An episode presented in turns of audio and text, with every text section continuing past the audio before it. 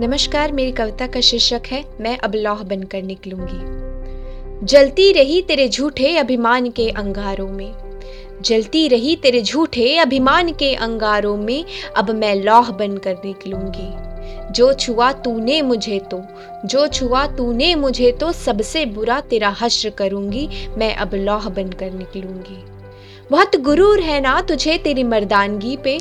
बहुत गुरूर है ना तुझे तेरी मर्दानगी पे? तो ले आ छू ले मुझे, लेकिन जब जब निकलेगा वस्त्र मेरा, उस यम को मैं तोहफा तेरा दूँगी। हाँ सही समझा तू, तुझे मैं मौत का कफन पहना दूँगी। तुझे मैं मौत का कफन पहना दूँगी। जलती रही तेरे हवस के अंगारों में। जलती रही तेरे हवस की अंगारों में, अब लौह बनकर निकलूँगी। मैं अब लौह बनकर निकलूँगी। बहुत पिघला लिया। बहुत पिघला लिया तूने मुझे, अरे दुष्ट अपने मन की वासना में। अब देख मैं तेरा क्या करूँगी। जलती रही तेरी प्रताड़ना में। जलती रही तेरी प्रताड़ना में। अब तिल तिल ना मरूँगी, ना ही फिर किसी लड़की को तेरी वासना की अग्नि में जलने दूँगी।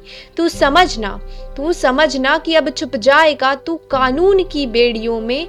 मैं अब काली बनूँगी, तू क्या मुझे छुएगा? मैं तो अब लौह बनकर निकलूँगी, मैं तो अब लौह बनकर निकलूँगी। शुक्रिया।